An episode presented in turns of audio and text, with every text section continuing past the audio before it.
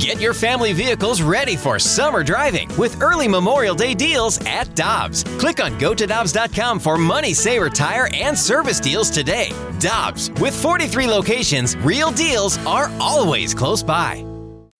When you need mealtime inspiration, it's worth shopping Kroger, where you'll find over 30,000 mouthwatering choices that excite your inner foodie. And no matter what tasty choice you make, you'll enjoy our everyday low prices, plus extra ways to save, like digital coupons worth over $600 each week. You can also save up to $1 off per gallon at the pump with fuel points. More savings and more inspiring flavors make shopping Kroger worth it every time. Kroger, fresh for everyone. Fuel restrictions apply. Get ready for winter driving at Dobbs Tire and Auto Centers with super deals on tires, including up to $200 on new Goodyear tires, plus oil changes, brakes, batteries, and more. For value and savings, click on gotodobbs.com today.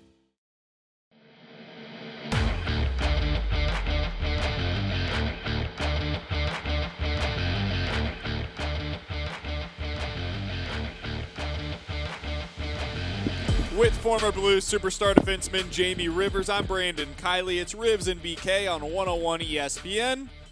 Let's go out to the Brown and Crouppen Celebrity Line. Happy to be joined by our friend Greg Wyshynski. He's a senior NHL writer for ESPN.com. You can follow him on Twitter at his last name, Wyshynski, W Y S H Y N S K I. Greg, we always appreciate the time, my friend. How are you doing today? Doing well. Thanks for having me. I appreciate it.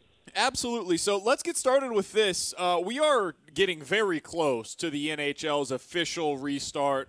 Blues going up to Edmonton to play an exhibition game and then eventually the postseason. Let's start with this. What, what's your prediction as to who you think is actually going to come out of this thing, Greg?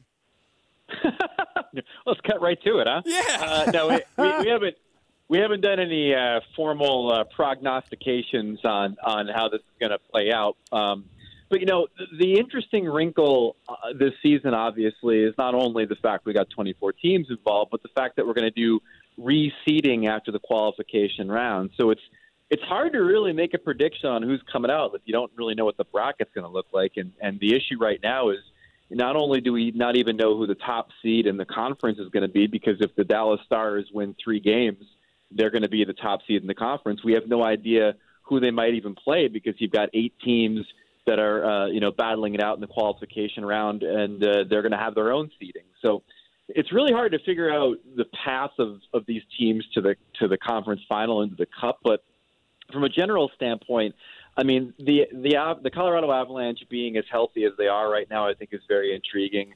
Uh, that's a team that that has you know suffered through injuries throughout the entire season, and right now they're at their their peak of of having everybody in the lineup outside of Cale Makar, who's out for a little bit right now. It seems like same thing with the Pittsburgh Penguins. They've been injured all season long, and and they're uh, at as much full strength as they're going to be heading into this tournament. Um, in the Penguins' case, they have to play that extra qualification round uh, series against the Canadiens. In the Avalanche's case, obviously they're in the round robin with the Blues. Um, those are two teams that kind of intrigue me uh, on a surface level, insofar as what's changed since we last played these games in March.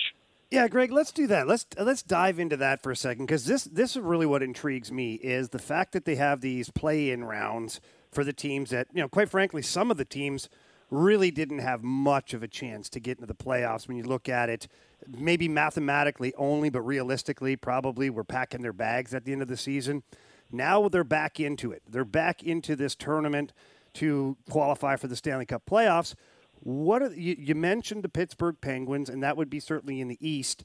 In the Western Conference, and maybe even again in the Eastern Conference, what are a couple of teams or the team that you think people need to be aware of because maybe they're re energized, maybe they got some players back, maybe they look good as the pause was hitting us? Uh, just get a little in perspective on that. Well, I mean, you know, you got to start with the chalk, right? Like, I mean, the Tampa Bay Lightning had really kind of figured themselves out as we uh, we entered the pause, uh, and also are going to be healthier as well. I mean, uh, Steven Stamkos was out when we hit the pause. It's expected he'll be back for the qualification round, and I mean that's just a team that is absolutely loaded, and, and also a team that clearly learned its lesson last postseason when they got upset in the first round by Columbus. Uh, to uh, not take these things for granted and make sure that you're playing uh, important games at, at the right time, which they obviously will be this season. Um, so that's one team. And then over in the Western Conference, I mean, beyond the Blues, you look at the Vegas Golden Knights. Uh, that's a team that also is going to be, you know, healthy at the right time. They were losing some people from missing some people from their lineup um, when the pause hit, and then also, you know, one of the reasons the, the Golden Knights had been, you know, a team that was successful, but maybe not on the level of Colorado and, and the Blues this year, was the fact that their goaltending wasn't up to snuff. Marc Andre Fleury didn't have the greatest season uh, in net for them. They go out at the trade deadline. They acquire Robin Lehner from the Blackhawks to shore up that position. Where if for whatever reason Fleury goes to the uh, postseason isn't himself, they've got this this insurance policy there to shore up the crease. Uh, that's a very, very good hockey team as well, and and you know that, that's also a team that made a coaching change to Pete DeBoer uh, from Gerard Gallant during the season, and DeBoer notoriously uh, has early success with his teams in the postseason. So uh, that's a team to look out for as well. We're talking with Greg Wyshynski, the senior NHL writer for ESPN.com here on 101 ESPN. So, we've talked a little bit about what it's going to look like whenever we get back on the ice. I want to ask you about the part that's going to get us there, and that, of course, is the testing. We've seen some legitimately positive signs on this side of things. The NHL just two positive tests in the last week out of 2,600 total. When you talk with guys around the league, whether it be executives, coaches, players, how confident do you sense that they are that they're actually going to be able to pull this thing off once they get to the hub cities? I feel like we all have to like figure out a new vocabulary because I don't know if you could be positive about positive yeah, or not. I think the same weird, thing every deal. Right? um, it's a it's a weird deal, but no, uh, you know, in, in just hearing some of the interviews that have been done in the last couple of days with with players and, and coaches, uh, it's obvious that there's a, an optimism about pulling this thing off when you only have two uh, confirmed COVID nineteen cases uh, in in the testing that they've done since the beginning of training camp. And you know, I've talked to a lot of epidemiologists and medical experts over the last few months that have all said the same thing, which is, you know, if you have protocols in place and everybody follows them, if you, um, you know, are in a, place where there isn't a large number of infections and and uh, the bubble that you create is is kept in place, um, and then above all else, testing, testing, testing. Uh, you know, doing it every day, which is what the Phase Four protocol for the NHL calls for uh, you can you can maybe pull this thing off theoretically. So, uh, am I encouraged? Absolutely. Uh, am I adding a caveat that I want to see this thing when they've been in a bubble for uh, a month and a half and uh, are itching to get out to a bar or a club and they're tired of being in their hotel rooms? Yeah, I, I'll take a wait and see on that. But without question, the protocols they put in place, being followed, everything else, have led to some positive news this week. All right, Greg. You know, the, the Western Conference headed up to Edmonton as their bubble. Um, we kind of know, we've talked to a lot of people, kind of know what that is going to look like, how it's going to be. And you just mentioned guys get a little antsy. They want to go out and grab a beer. And look, the numbers in Edmonton are the reason that the NHL picked that spot. Now, the flip side of that is Toronto. Toronto has had its struggles, to say the least, with this virus. And I personally thought the Eastern Conference would get you know a hub in either Toronto or even New York. As crazy as that sounds, but again, going back to the players maybe wanting to go out and have a beer and socialize, the risk is probably greater in Toronto. And I'm just wondering. Are any have any teams in the Eastern Conference eh, have they expressed any concern about the hub city being Toronto? They haven't, um, if only because I think that there's still the idea that the American sites that would have been in contention, uh, and you know, at, at, at some point it was you know Columbus, Pittsburgh, Chicago, places like that. Uh, you know, there's a, a sense that Canada still has this thing under control in a way that the U.S. doesn't. Um, I mean, you mentioned New York. New York, obviously, the numbers have turned around really dramatically in the city uh, to the point where you know maybe you could have held it there at, at this point. But the numbers in Toronto are still very good. I think the bottom line is, and and this is something the league has has said on multiple occasions to me. It's less about the, what's happening outside the bubble than it is the ability to create a bubble, enforce it, um, and you know, yeah, you want to put these games in a place where there isn't a, a risk of of, uh, of of getting infection from the populace at large. But it's also about going to places where the testing capacity and the infrastructure isn't going to be taxed by having this traveling road show there for two months, and and in Edmonton and Toronto, that's been the case, right? Like the, the thing that they the NHL doesn't want is what's happening with MLS right now, where they're being seen as uh, taking away you know tests and and uh, lab time and things like that from the uh, community at large. So that was the bigger thing. Again, what it comes down to, and I've talked to a lot of coaches about this. What it comes down to is personal responsibility. Um, you know, nobody should be going to the bar. Nobody should be going to the club. They're all supposed to just stay in their hotel rooms or interact within the bubble. And if those protocols are followed, they should be in good shape. And the more players that you talk to, the more of a sense you get that they understand that it's on them to make this work, and that you know you don't want to be the one who uh, violates protocol and a might not be able to play again because you'll get kicked out of the bubble, and b potentially force a situation where other guys get infected and all of a sudden this thing starts unraveling. Greg Wyshynski of ESPN.com joining us here on 101 ESPN. Greg, one of the guys in the Blues locker room in particular that'll be in charge of enforcing some of those things is Alex Pietrangelo.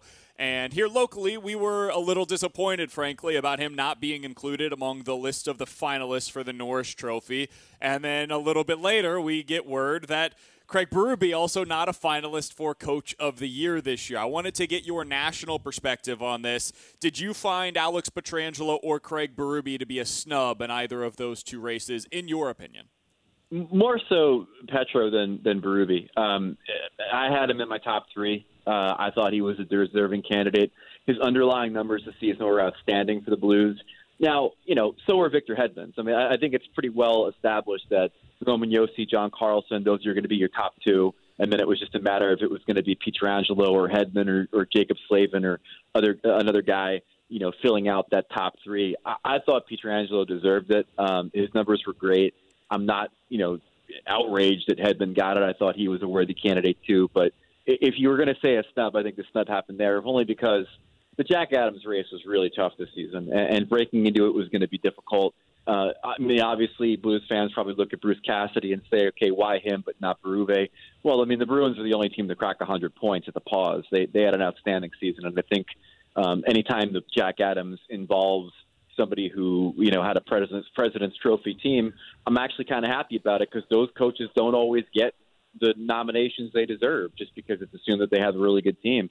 Um, the rest of it, you know, it's it's just going to be really tough to make the argument that Berube deserves it more than Vigneault, or that Berube deserves it more um, than uh, Tortorella, or or even Dave Tippett with the uh, Oilers and some of the other guys that didn't get into the top three.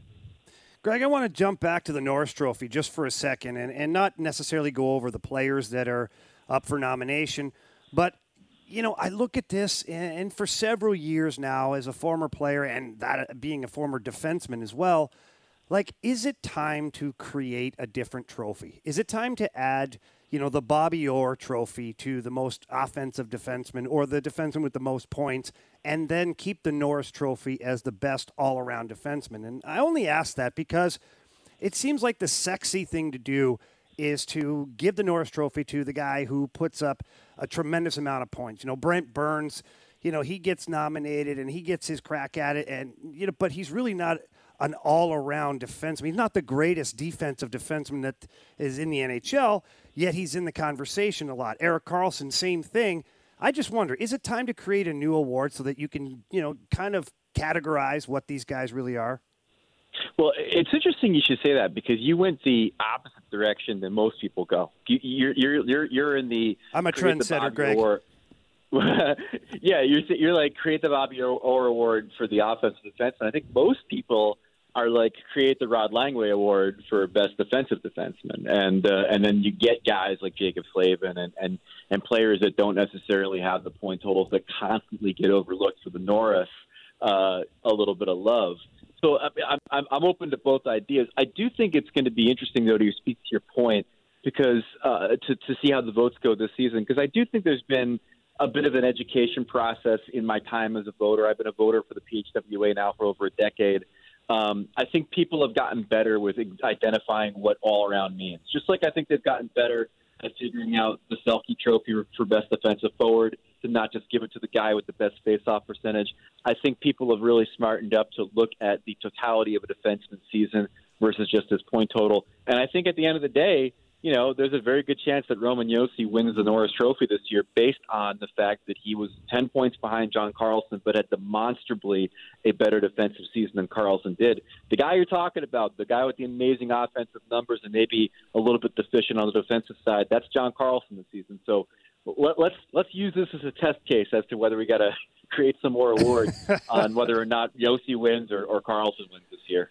Final question for you, Greg, and we're joined by Greg Wyshynski of ESPN.com. Whenever we're talking about all of this, of course, in the backdrop, we're talking about Alex Pietrangelo here locally. What do you think that the free agent landscape's going to look like for a player like him, given obviously the lack of revenue that the league is going to be able to bring in this year compared to what they expected, with no fans in the stands for any of these games that they're going to be playing? It's a terrific question. I, you know, the, he's not the only big name that's out there. Um, you know, you have Taylor Hall with the Coyotes. You have Braden Holtby, the goaltender for the Capitals. You also have Torey Krug of the Boston Bruins. And in the case of Krug and Pietrangelo, I think these are two guys whose contract prospects going forward are are not necessarily going to be affected too much by the flat cap. I think if you're a team that thinks you are one foundational defenseman away, and the Blues don't uh, find a way to re-sign him you're going to make you're going to make some room, clear out some cash, figure out a way to put him in your lineup because he could be the difference between you falling short or potentially winning a cup. Same thing with Torey Krug. I mean, the, the you know finding a, a power play quarterback in this league is one of the hardest things to do. Krug is very adept at that. I think teams will make room for him if he's on the open market as well. It's it's some of the forwards like Taylor Hall. I'm a little bit concerned about finding the contract he might be looking for, and it's obviously the middle class of free agent guys. Uh, they're going to be looking for new contracts and, and going out into a landscape where the, the cap is going to be flat potentially for the next two seasons, and teams that might otherwise have money to spend all of a sudden have to kind of recalculate the amount of space that they have. But when it comes to the premium defensemen in this league, it's such a commodity that I really think the teams are still going to find a way to get those guys in.